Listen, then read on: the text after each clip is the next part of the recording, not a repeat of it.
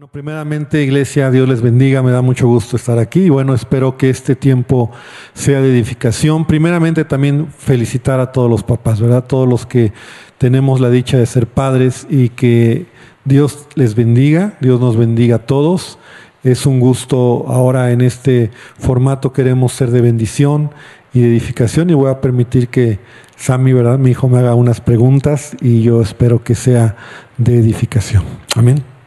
Muy bien, pues vamos a comenzar y la primera pregunta que queremos hacerte es ¿qué papel tiene un padre en la vida de su hijo y cómo crees que esto impacta a la sociedad? ¿no? Yo creo que en las escuelas, en todos lados aprendemos la función del padre, de la familia, es la base de la sociedad, pero desde el punto de vista bíblico y también desde tu punto de vista, ¿cuál es ese papel que un padre debe de tener? Híjole, bueno, yo creo que eh, la función y el impacto que un padre tiene sobre sus hijos es totalmente eh, importante y, yo diría que define el propósito de los hijos. En la Biblia encontramos que los hijos son como esas flechas en, en, las saetas, como flechas que el valiente tiene y que puede dirigir. Yo creo que una de, las, una de las cosas que encontramos en la palabra es que un padre puede definir el propósito, puede formar la identidad de sus hijos, puede eh, guiarle, enseñarle. Y, yo creo que es fundamental que un padre entienda que debe de trabajar de manera intencional, porque no solamente es la presencia del padre, sino es que el padre trabaje, ¿no? que el padre eh, se esfuerce cada día para formar a su hijo y llevarlo en el propósito que Dios tiene para su vida. Entonces, yo creo que eso es algo fundamental. Si entendemos que un padre da identidad, si entendemos que un padre es fundamento de la familia, que un padre puede y debe guiar el hogar, pero yo voy más allá. Yo creo que un padre tiene que dirigir, mostrar y, llevar al hijo para que cumpla su propósito en esta vida. Y, y llega el momento donde el hijo tiene que ser lanzado y si lo hicimos bien, pues su vida va a dar fruto. Y si no lo hicimos tan bien, pues va a haber conflictos, ¿no? Va a haber problemas. Eso es lo que, eso es lo que yo pienso. Y yo lo veo eh, en mi vida. Yo creo que fue fui una flecha un poquito chueca al principio y, y te costó pero lo podemos ver como, como, para ti fue un desafío, ¿no? Tal vez trabajarme a mí de una manera y a Joana de otra manera porque tú sabes las habilidades que cada uno tiene, qué tan lejos podemos llegar, qué tanto impulso necesitamos y entonces, basado en la Biblia, pudiste tomar esas decisiones, ¿no? Sí, yo creo que un propósito que yo tenía, o sea, lo que digo fue algo que yo viví y realmente, realmente creo que fue la etapa natural y yo creo que hay muchos padres que a lo mejor están en esta etapa con sus hijos, la adolescencia, ¿no?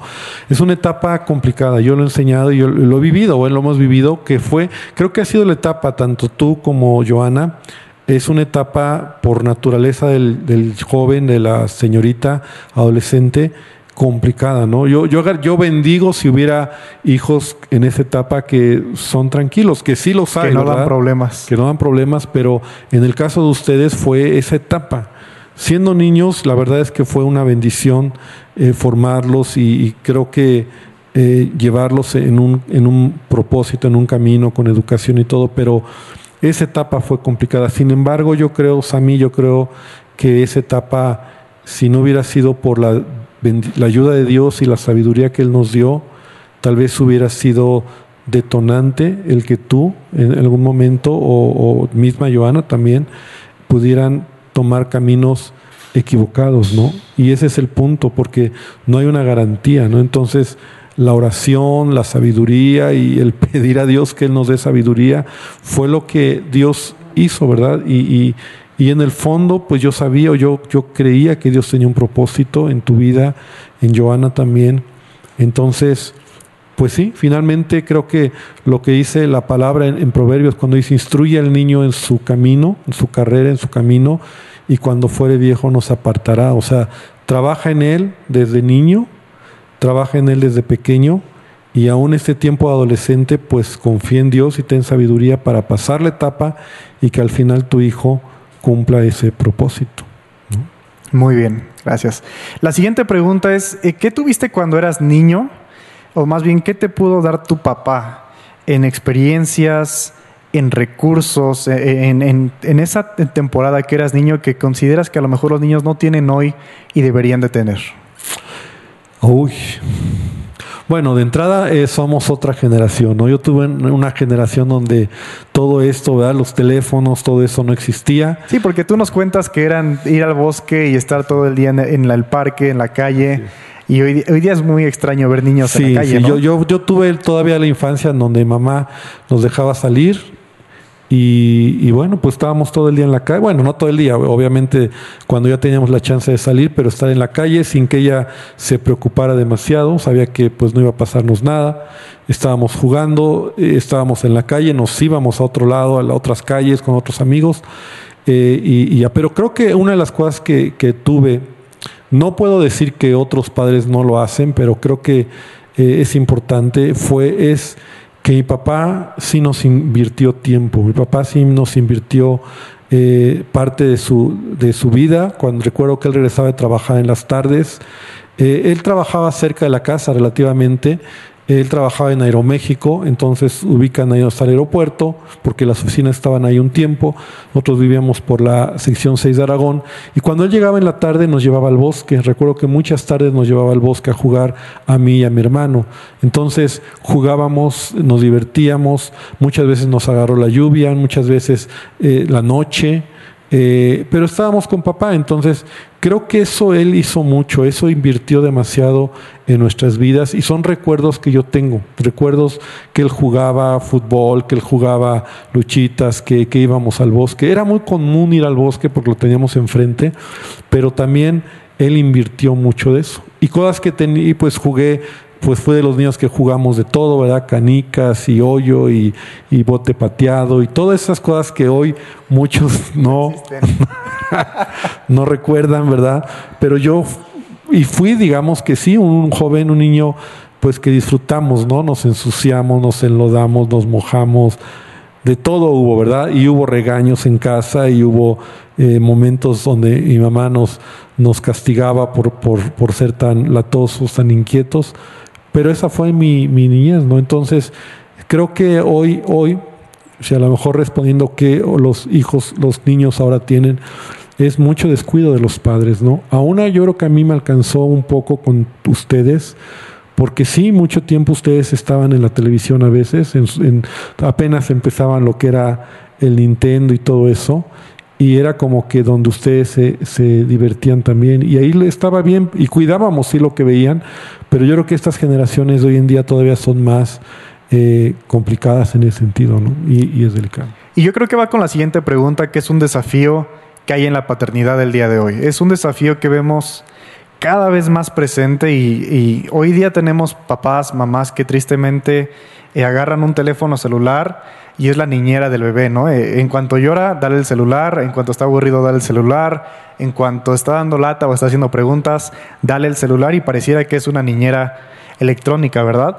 Pero me, llama la atención también porque yo recuerdo eh, siendo chico que tú tenías la intención a veces de llevarme a tu trabajo, ¿no? Y tal vez no fueron muchas veces, pero era un trabajo corporativo, era un trabajo que tenías que ir presentable y todo, y había oportunidades en las cuales podía ir contigo y me, explicabas, ¿no? Lo que hacías, era, un tiempo interesante y tal vez ahora es un poco más complicado para los papás decirle, mira, te llevo a mi trabajo, ven, te quiero explicar. Pero también recuerdo, eh, hubo una transición cuando dejaste ese trabajo secular y decidiste estar en el ministerio en tiempo completo como pastor. Y fue un tiempo de caos para nosotros como familia porque la iglesia empezó a ser muy demandante para todos eh, yo recuerdo que eh, iba a la escuela, me recogías y entonces era ir a la iglesia y estar el resto del día hasta las 11, 12 de la noche muchas veces porque tenían consejerías, cursos, reuniones y nos tomó un poco de tiempo ajustarnos y encontrar un balance hasta que eh, llegamos a un consenso que necesitábamos un día de la familia, ¿no? Y ese día es sagrado hasta el día de hoy, casi casi es un día que lo tenemos marcado en el calendario, que no respondemos teléfonos, no hacemos nada de trabajo, evitamos hablar de la iglesia. Pero, eh, ¿qué consejos podrías darle a los papás también que tal vez tienen, eh, les gustaría tener ese tiempo con su familia, pero no han llegado a tomar una decisión, no han llegado a tener una solución de decir, este va a ser nuestro tiempo padre e hijos o como familia. Sí, yo creo que, que Dios nos ayudó a tener esas, esas eh, decisiones sabias, porque sí, la verdad es que recuerdo que, eh, bueno, a la fecha, ¿verdad? Es muy demandante el ministerio y, y, tu mamá y yo siempre lo hacíamos con mucho gusto, pero sí veíamos, o sea, tú empiezas a ver cuando tu hijo empieza a demandarte tiempo porque empieza a tener un comportamiento incorrecto, ¿no? Y eso yo lo veía en ti, en Joana, cuando empezábamos a ver que había quejas en la escuela, que empezaban a descuidar cosas, entonces inmediatamente nosotros decíamos, los estamos descuidando, estamos haciendo otra vez, y otra vez regresábamos a atenderlos, Sandra se quedaba en casa o yo estaba, pero se nos prendió un día el foco eso, el día de la familia, que bueno, a la fecha sigue siendo, el consejo sería este, papá, invierte tiempo con tu hijo y agenda tiempo con tu hijo. Es decir, por lo menos una vez a la semana agenda un horario, por lo menos una vez a la semana, un horario donde nadie sea más importante que estar con tus hijos. Y eso fue lo que hicimos, ¿no? Nosotros, porque entonces recuerdo que en ese tiempo yo no era el pastor principal, pero el día que se nos asignó de descanso era el martes, entonces, porque así fue y así ha quedado la fecha, ¿no? La verdad es que es como eh, algo que ya ha sido por años, pero el martes era nuestro día de descanso y ese fue el día que dijimos, bueno, ese día va a ser el día de la familia. Y entonces, a partir de que lo decidimos, siempre hicimos algo, ¿no? Algo de recuerdo, de, de, de, salir, de jugar, de ver películas, de comer helado, de cualquier cosita, pero lo hicimos. Entonces es como, papá, agenda tiempo con tu hijo y puede ser entre semana, fin de semana, tarde, mañana o noche, pero invierte tiempo y vida en tus hijos. ¿no? Y aplica en cualquier relación, ¿no? Con tu esposa. Sí, claro, claro. Con, eh, con tus padres también, ahora que eres hijo, tener tiempo. Y, yo lo intento a veces pasar tiempo con ustedes, visitarlos. Digo, vivimos un poco cerca, pero tener esa intención de, visitarnos, de, tener ese tiempo en familia, ¿no? Eh, puede haber muchas amistades, muchas relaciones, pero la relación que Dios da a la familia es muy especial y muy única. ¿Qué temores tuviste eh, cuando te enteraste que ibas a ser papá o en el proceso de ser padre, verdad? Yo sé que eh, estas cosas, yo estoy a punto de comenzar esta etapa en mi vida, pero ¿qué temores tuviste durante este proceso y cómo los pudiste superar o qué desafíos encontraste? Fíjate que curiosamente, y se los quiero platicar a todos, incluso Sandra no sabe, estos días encontré una carta que le escribí a Sandra eh, exactamente dos meses antes de que tú nacieras. Era una carta como de amor hacia ella, pero le ponía ahí, ahora que van a ser nuestro niño o niña, creo que todavía no sabíamos si era niño o niña, porque así dice la carta, niño o niña, yo le pido a Dios, lo leí y se los voy a enseñar después, yo le pido a Dios que me dé nos dé sabiduría para ser padres. Y en ese escrito, fue curioso, lo encontré, eh, pude ver el temor o la incertidumbre que teníamos. Y está interesante la pregunta. La verdad es que yo creo que todos cuando empezamos esta aventura tenemos mucha incertidumbre, pero ¿sabes qué es lo que me ayudó? Yo tomé la decisión de aprender a ser padre. O sea, yo tenía un buen modelo, mis papás para mí fueron un buen modelo, eh, pero yo quería tener mi propia manera de aprender y que la palabra de Dios me enseñara. Entonces lo que hice fue leer libros con tu mamá. Yo compré libros que a mi, a mi juicio eran buenos, ¿verdad? Ahora no solo digo que son buenos, sino los recomiendo.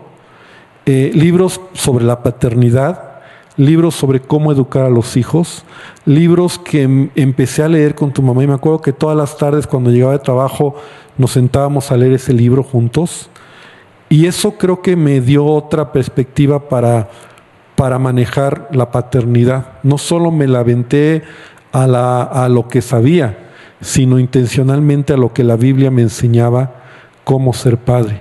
Y creo que hubieron muchos principios que aprendí, porque mi papá lo hizo, pero nunca fue como una lección clase número uno, clase número dos.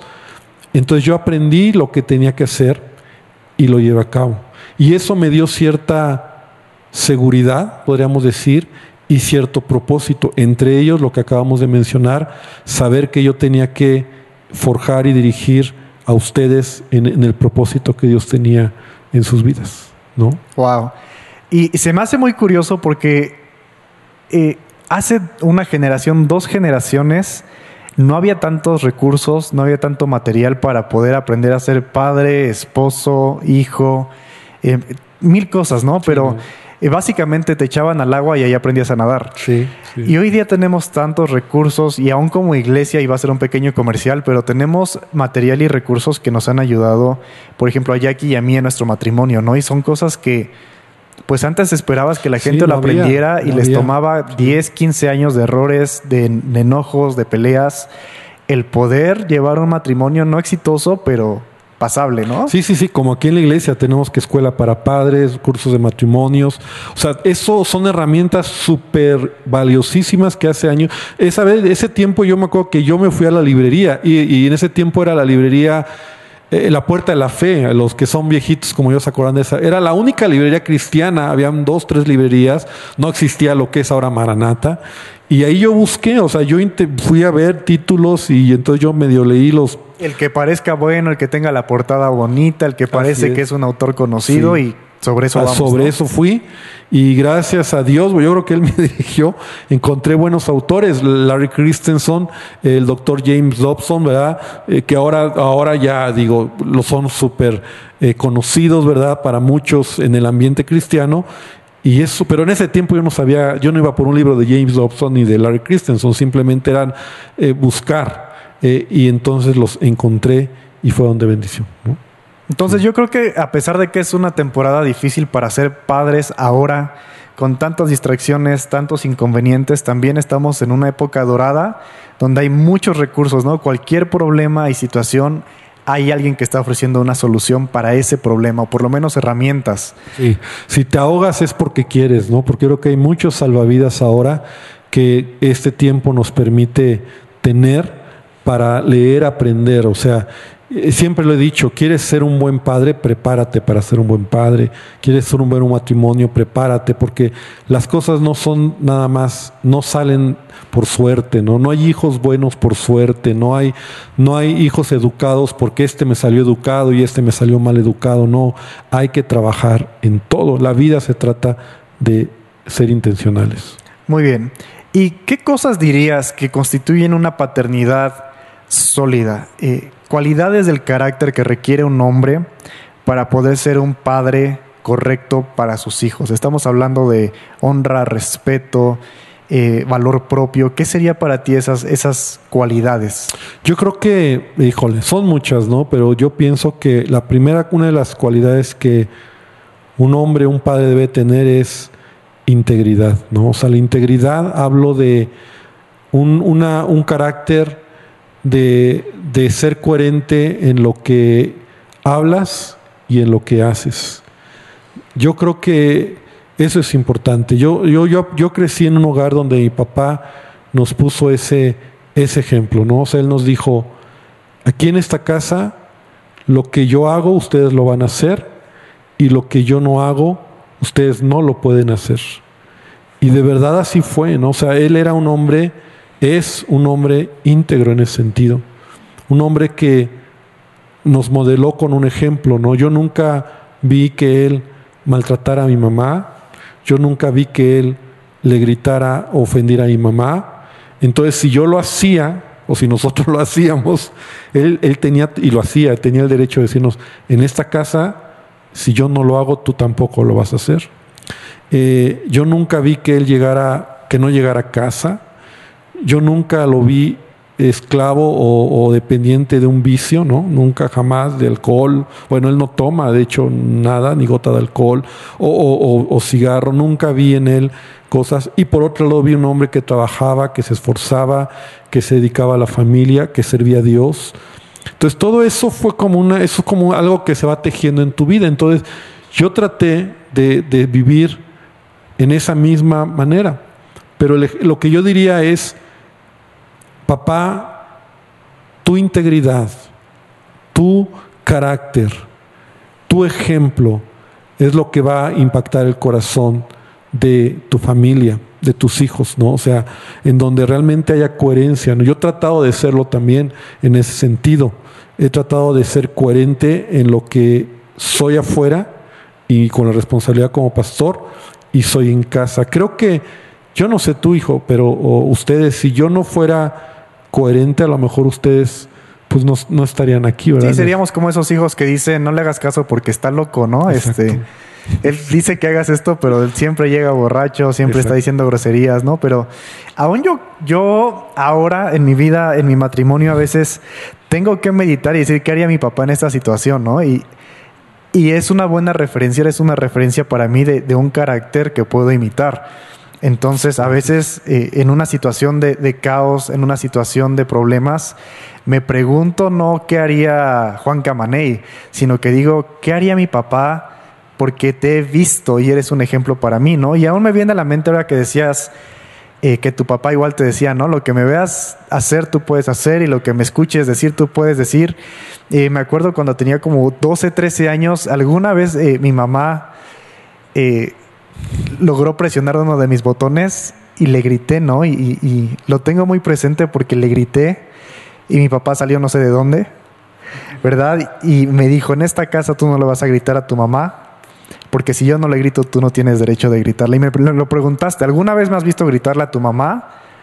Y yo dije, no, entonces me dijiste, no tienes derecho en esta casa ni en ningún lugar de gritarle a tu mamá. Y para mí quedó muy marcado porque para mí fue ese ejemplo, ¿no? De decir, no está loco, al contrario, está cuerdo y lo que me está pidiendo tiene coherencia. Si él no lo hace, yo no lo puedo hacer. Sí. el ejemplo, la integridad. Hay muchos valores, pero así yo diría la integridad es lo que va a mantenerte en la vida también, integridad en tu vida, en tu trabajo en todo lo que hacemos, ¿no? Eh, la siguiente pregunta es un poquito ya en el lado eclesiástico, en, la parte de la iglesia, pero ¿qué hace un buen padre? ¿Qué hace a un buen padre espiritual? Porque yo creo que hay una, un malentendido muchas veces en la iglesia entre eh, la responsabilidad de un pastor, la responsabilidad de un predicador y la responsabilidad de un padre espiritual. Por ejemplo, yo puedo predicar y compartir, pero no más un pastor y tú puedes ser un pastor para muchos, pero un padre espiritual para pocos. Y la pregunta aquí es, ¿qué hace un buen padre espiritual? Porque hay gente que tiene mil pastores. Ahorita está de moda que vemos las predicaciones de todos, ¿verdad? A lo mejor aquí hay algunos que están viendo nuestra predicación, nuestra transmisión y no son de esta iglesia. Y bienvenidos, te amamos. Y llaman a otros pastores. Y llaman a otros pastores también, ¿no? Y llaman a otros predicadores. Pero ¿qué hace a un padre espiritual? Porque todos necesitamos padres espirituales. Uy, no, híjole.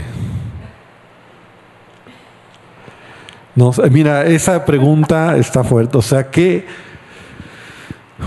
yo lo veo de esta manera. O sea, que yo como, yo como, como hijo, pues que finalmente tengo padres espirituales, ¿no? Yo le he dicho, ¿verdad? Mi papá es para mí como un padre, un consejero. Eh, mis pastores son padres espirituales.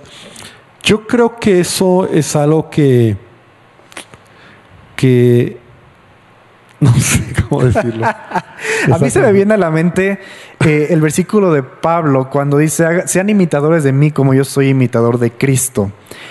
Y a diferencia de un padre que se las tiene que ingeniar para ser un buen padre, el padre espiritual es ese que te lleva a ser forjado como Cristo, no como el mundo, no como Él le gustaría, no con sus estándares, pero a final de cuentas siempre te, aterriza con la palabra, con la Biblia y te dice, esto es lo que dice la Biblia. No te gusta a ti, tal vez no me gusta a mí, pero esto es lo que dice la Biblia, ¿no? Y a veces nos cuesta mucho, ¿no? Y hay gente que va de iglesia en iglesia, va de líder en líder, va de pastor en pastor, porque les cuesta tener un padre espiritual que les diga, esta es la realidad y solo hay una realidad.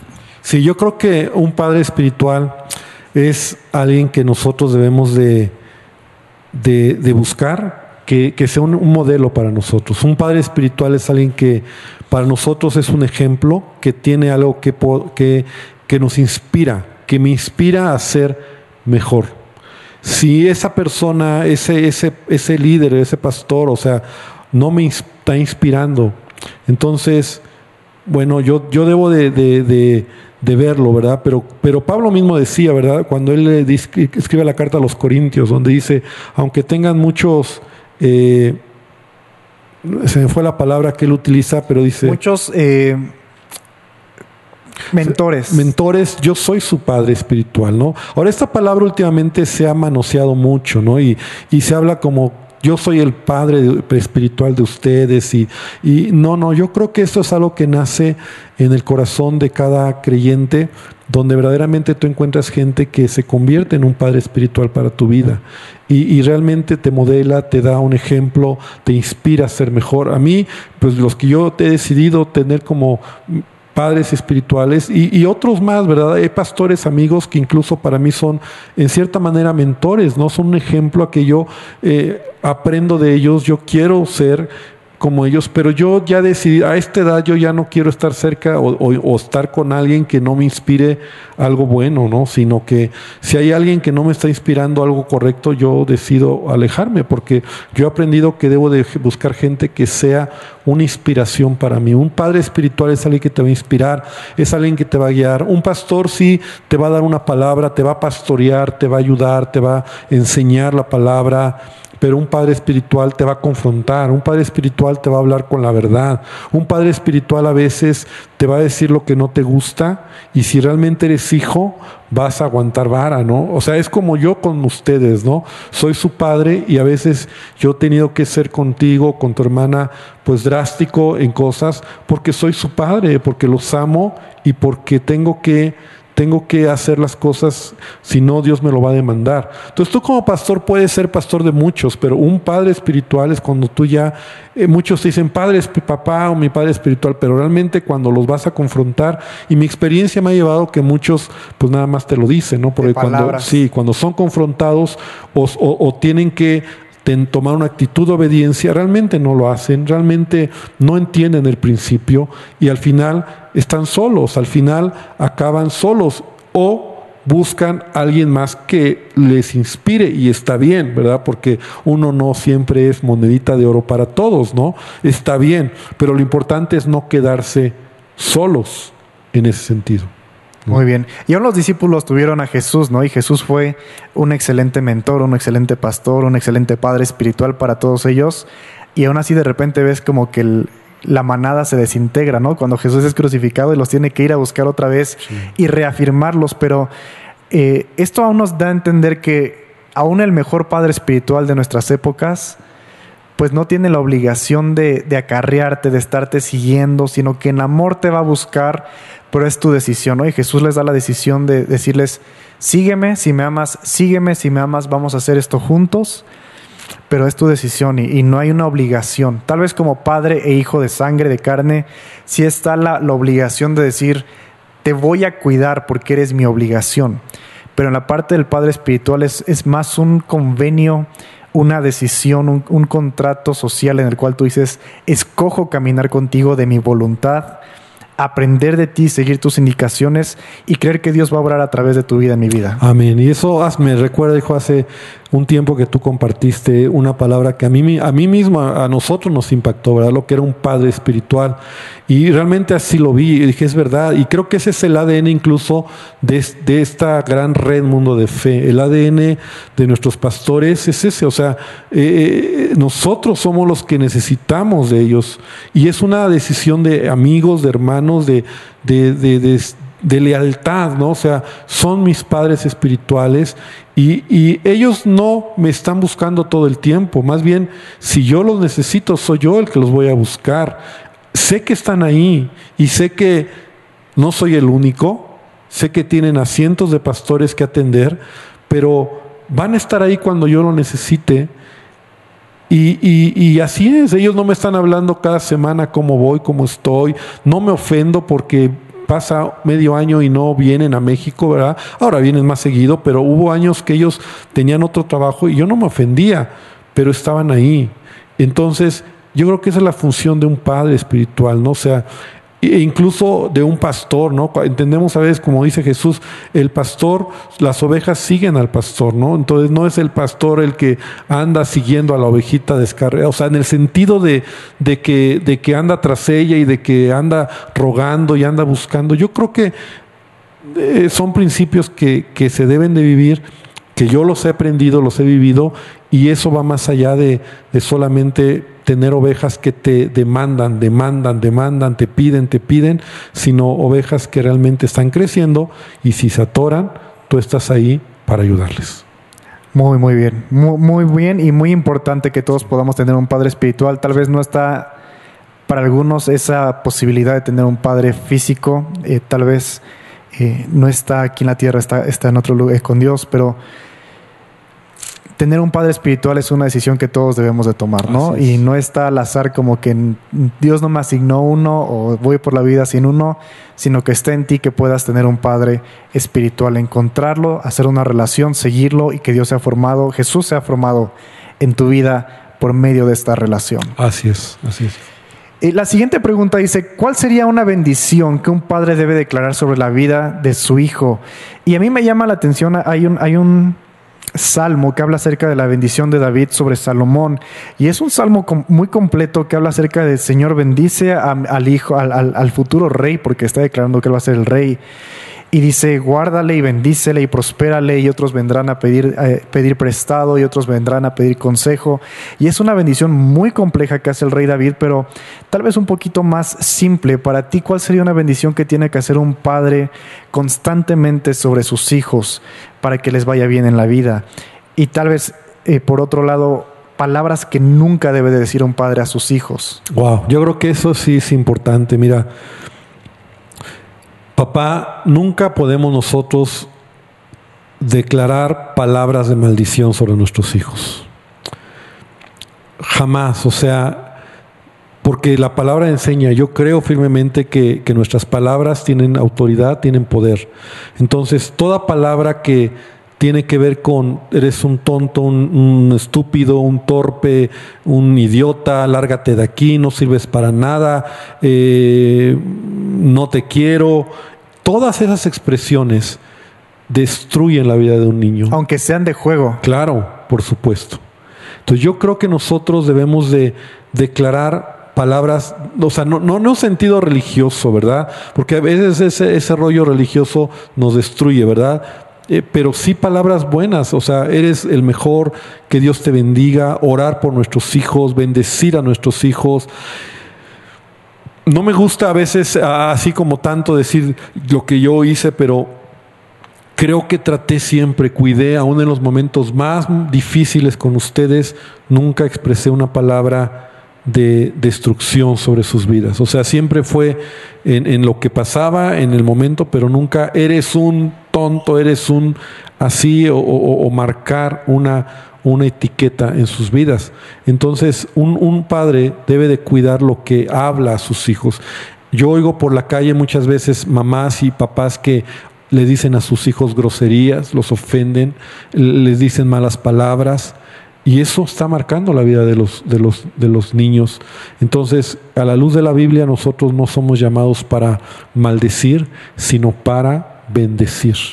Y es bendecir en su sentido más más ya no es decir cosas buenas, decir cosas correctas, bendecir es hablar bien de esa persona, en este caso nuestros hijos. Muy, muy bien. Eh, una pregunta más, eh, una pregunta más y tal vez una más y terminamos, pero eh, yo desde que soy chico recuerdo que siempre has tenido un libro al lado de la cama. Aparte de la Biblia siempre has tenido por lo menos una lectura adicional, ¿no? libros que edifican, libros de teología, libros tal vez de para consejería, para padres, para familias. Pero te voy a hacer esta pregunta y yo creo que es una pregunta que muchos te han querido hacer alguna vez. ¿Cuáles son los tres mejores libros que has leído en tu vida? Pero no solamente eso, ¿cuáles son los tres mejores libros que has leído aparte respecto a la familia o respecto a ser padres? Mira, yo creo que eh, ya a lo largo de este tiempo he leído muchos, pero regresando a lo mejor a lo que al principio decíamos, de hecho estos libros me impactaron tanto que yo se los quiero regalar a ustedes, ¿no? Y, a, ti y a Jackie porque creo que fueron de impacto para mi vida. De hecho, hoy, hoy llegan, los pedí ya a la librería.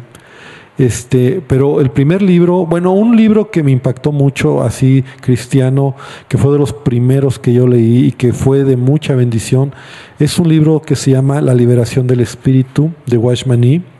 En un tiempo Washmani, eh, ese autor bendijo mi vida, muchos libros importantes.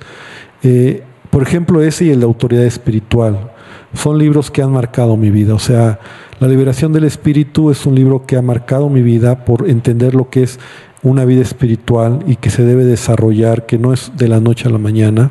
Y autoridad espiritual es entender que que debemos de, reconocer autoridad siempre sobre nuestra vida. No estamos en esta tierra para estar solos, no somos llaneros solitarios, necesitamos siempre tener gente cerca de nosotros que sea una autoridad y a quien honrar y reconocer. Entonces, esos dos libros han impactado. Y otros dos libros de la familia que yo podría decir son esos dos, el de La familia cristiana, La familia cristiana de Larry Christensen, y este otro libro de Atrévete a disciplinar sobre la educación de los hijos del doctor James Dobson. Él tiene muchos libros ya ahora, muchos libros que él ha sacado, pero ese es como que de los más viejitos que él sacó. Entonces, esos son los libros que yo me Recomiendo, recomiendo ampliamente y recomiendo a padres para tener un hogar saludable, la familia cristiana. Muy, muy, muy útil. Y aún si te interesan estos libros, vamos a hacer otro comercial aquí. Eh, mándanos un mensaje por inbox. No lo mandes ahorita en, esta transmisión porque se borra la transmisión, pero mándanoslo por inbox para poder contactarte con nuestra librería y que puedas adquirir estos libros eh, directamente de la librería. Creo que tenemos muy buenos precios, entonces si te interesa alguno de estos libros, adelante, escríbenos y puedes venir a recogerlo los domingos o entre semana vemos cuándo puedes venir a recogerlos. Pero para cerrar, una última pregunta. ¿Cuál ha sido el mejor, consejo que has recibido? El mejor consejo que alguien te ha dado. He recibido muchos consejos, pero el mejor, uno de los mejores consejos que he recibido y he aprendido en mi vida y me han llevado a donde estoy es no caminar solo en la vida. Ese es un consejo que he aprendido. Eh, hubo un tiempo que caminamos solos, tu mamá y yo. Tú eras muy chico, eh, acaba de nacer y no tienes idea lo difícil que es caminar solos, pero no hablo solos de, digo, tenía mis padres, tenía la familia, hablo de, una autoridad espiritual, volviendo al punto, ¿no? Eh, y, cuando entendí eso tan valioso, a partir de ese momento que encontramos a nuestros pastores, a los pastores Holland, nunca he caminado solo. Y creo que es uno de los consejos que yo podría dar. No somos llaneros solitarios, no camines en la vida solo, no creas que lo sabes todo y no creas que no necesitas de nadie. No sientas como hombre que tú eres tan efectivo que tú puedes resolverlo todo. Siempre necesitarás de alguien. Y si es un mentor, si es un líder espiritual, mucho mejor. Envejece con él. Es decir, eh, envejece con él y que te llegue hasta, lo, hasta, hasta donde la vida les dé, ¿verdad? Nosotros tenemos esta relación con nuestros pastores casi la edad que tú tienes, la edad que Joana tiene, creo, eh, veintitantos años y, nunca hemos pensado, o más bien siempre hemos pensado que ha sido la mejor decisión en nuestra vida. se, han, se han sumado otros mentores, otros amigos en el ministerio, amigos que honramos y que valoramos mucho, ¿verdad? Y no puedo mencionar ni uno porque me quemaría con los que no mencionaría, pero he aprendido a no caminar solo. Creo que es uno de los consejos que más he aprendido a vivir.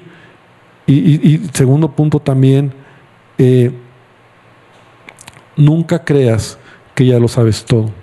O sea, Dios siempre se está moviendo. El día que te atores, el día que creas que ya lo sabes todo, ese día empiezas a perderlo todo. Dios siempre se mueve y es nuestra responsabilidad ir, detrás de la nube siempre. Y son las cosas que yo diría como lo que más he aprendido en mi vida. Y bueno, antes de terminar, yo te quiero preguntar una solamente, Sam. Una, porque ya, ya se pasó el tiempo, pero ahora vas a ser papá, ¿verdad? Y yo me siento honrado de que tú vas a ser padre y yo voy a ser abuelo, ¿verdad? Eh, y la pregunta, Sammy, es, ¿qué piensas? ¿Cómo estás pensando esta nueva etapa en tu vida? Wow, eh, la verdad ha sido ha sido interesante desde que nos enteramos que estábamos embarazados porque fue casi a la par que empezó eh, todo esto de la cuarentena, del coronavirus.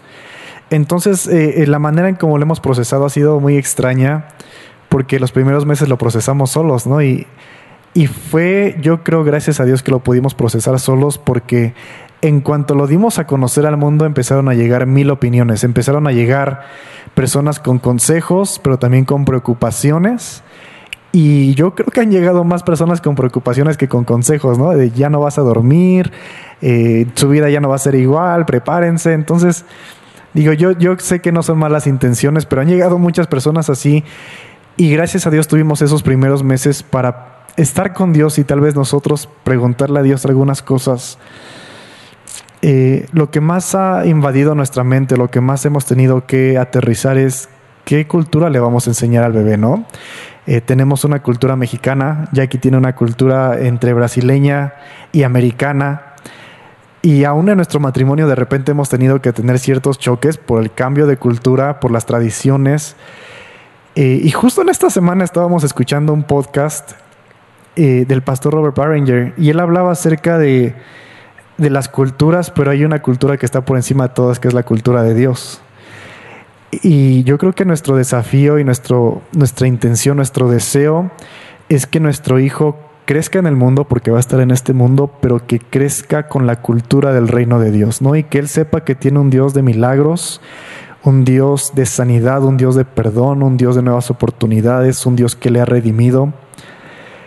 Y en el camino que tenga la oportunidad también de conocer a Dios personalmente y en su relación personal con Dios pueda establecer el reino de Dios. No nada más eh, compartir lo que comparte Mundo de Fe o lo que comparte Asambleas de Dios o lo que comparten otras iglesias que tenemos referencia, que tenemos influencia, pero que él o ella puedan tener una relación con Dios, una cultura especial entre ellos y Dios y que eso les marque la vida. ¿no? No, no queremos ser los padres que les decimos así se ha hecho por mil años y así lo vas a hacer, sino al contrario, eh, que vayan a la Biblia y siempre aterrizarlos y decirles, mira lo que te enseña Jesús, mira lo que te enseñan los apóstoles y haz eso, ¿no? No, tal vez sí haz lo que yo hago, pero hay veces que yo voy a fallar, entonces todo pásalo por la palabra.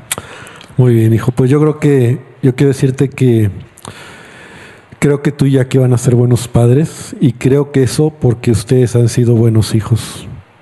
Creo que eso eh, va a traer a, sus vidas bendición y yo me siento orgulloso de ti que pues eres un hombre y veo cómo Dios te está llevando y te está formando y en esta nueva etapa sé que pues tienes todo, todo lo necesario, las herramientas de Dios y bueno pues seguir adelante. Que Dios te bendiga hijo.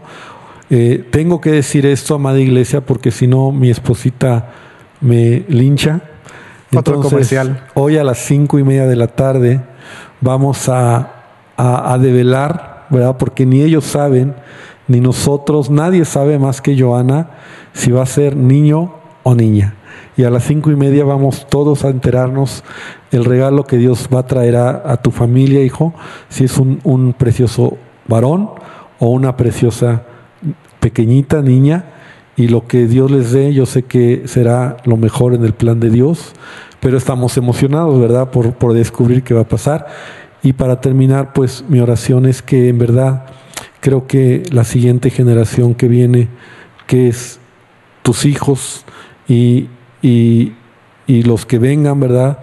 Para nosotros nuestra mayor satisfacción será que ustedes los encaminen en el camino del Señor, así como lo han hecho pues nuestros, mis abuelos, tal vez también los abuelos de, de Jackie, ¿verdad? Mis padres, yo con ustedes y ahora ustedes con sus hijos, ¿verdad? Que vengan generaciones poderosas en el Señor.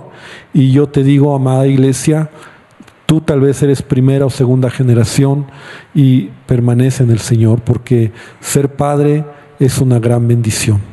Y bueno, pues no sé si hay algo más. No, pero vamos a romper un poquito el protocolo eh, y vamos a hacer una oración para bendecir a los papás y, y va a ser un poquito extraño, pero le voy a pedir a Joana que pueda pasar aquí para orar por ti y también a Jackie. Entonces, en lo que nos acomodamos y en lo que acomodan las cámaras, si quieres, nos ponemos de pie y vamos a este, hacer una oración ahorita en lo, que nos acomodan para que producción no se nos estrese.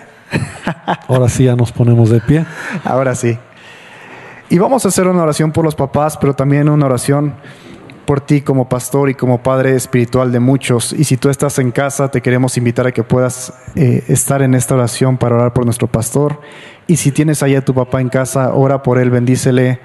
Y si no está tu papá en casa, aún a la distancia, bendícele.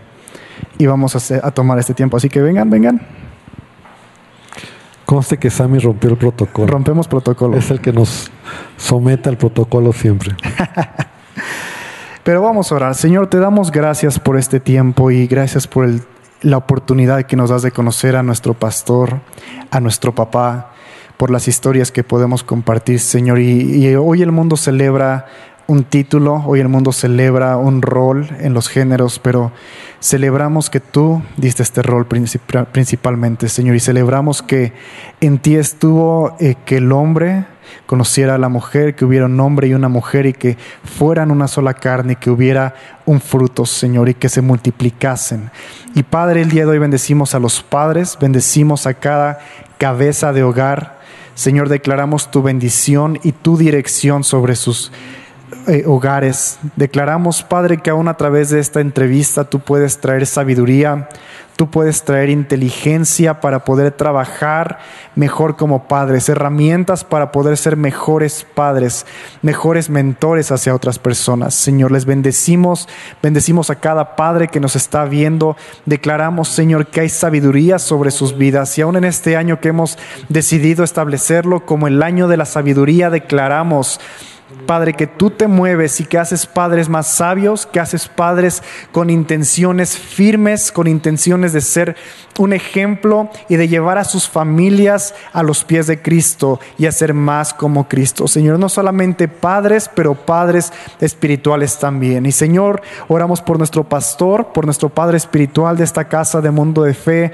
Declaramos una bendición sobre su vida, que tú aumentas el talento, tú aumentas el conocimiento, pero tú aumentas la sabiduría y la relación contigo, Señor. Que no sea basado su ministerio en cuanto él sabe o en cuántos años él lleva al frente, pero que su ministerio se base en la relación que él tiene contigo y cuánto él se parece a Cristo. Señor, le bendecimos y declaramos que vienen mejores días para su ministerio, mejores días para él como padre y como abuelo, Señor. Y declaramos, Padre, que lo mejor está para venir para cada familia de mundo de fe. En el nombre de Jesús, amén y amén.